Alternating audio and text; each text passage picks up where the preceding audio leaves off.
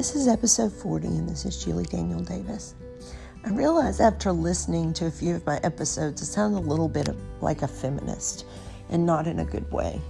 Um, I do believe that God's spiritual blessings are the same for me as they are for a male.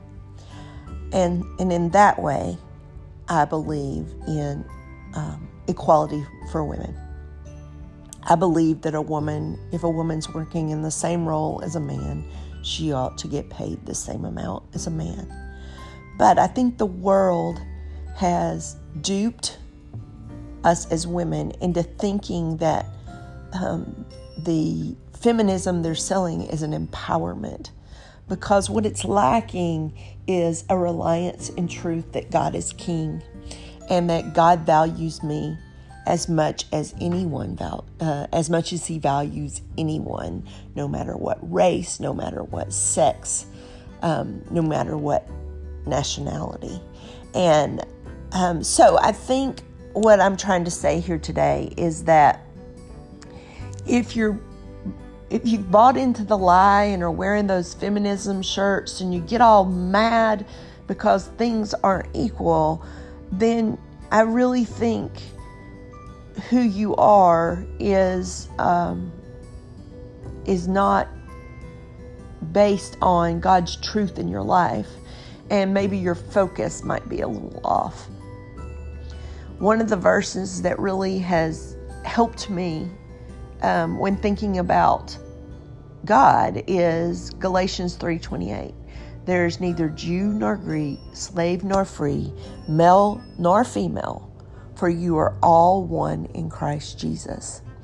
And if we allow ourselves to be manipulated by the media, by groups such as um, abortion groups or gay rights groups, or we start really disbelieving the biblical roles in the Bible, then we've lost what God intended for us.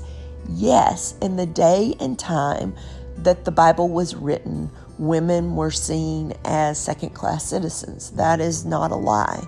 But I think the Bible makes it very clear that that's not the way God sees us. And because of that, you see women empowered in the Bible.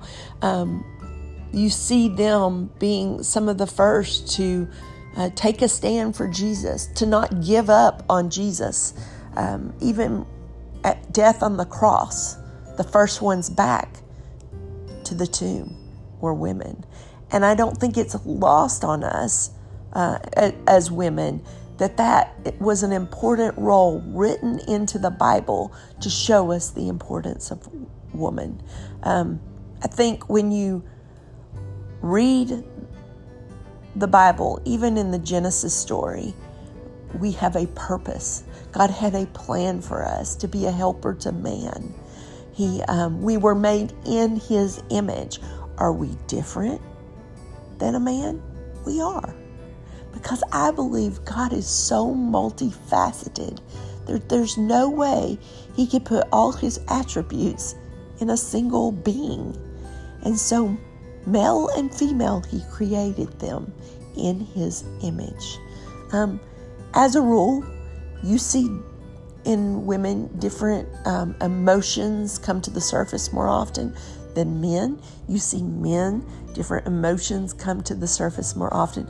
And so I think that when we disregard and we try to be um, more like males in order to be accepted, we forget the beauty of being female. And um, we perceive the differences between male and female as something that's bad and being coerced by society. And I believe that's not the truth. I believe God created us different on purpose. Um, and I don't mean this to be, this isn't about homosexuality.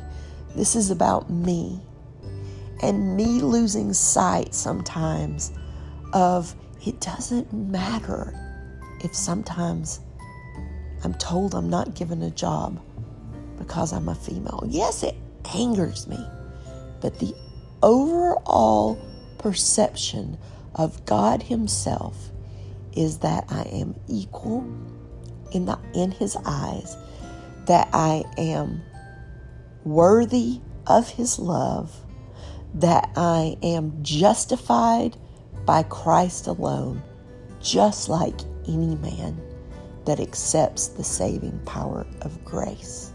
And it is by grace and grace alone that whether male or female doesn't matter. It is the saving power of Jesus that gives me the identity that allows me to approach the throne of God. And when I start thinking about that perspective and start thinking about that my identity should be in Christ alone, then all these barriers that I think there are in the world fade away. Because in the big scheme of things, that's what matters.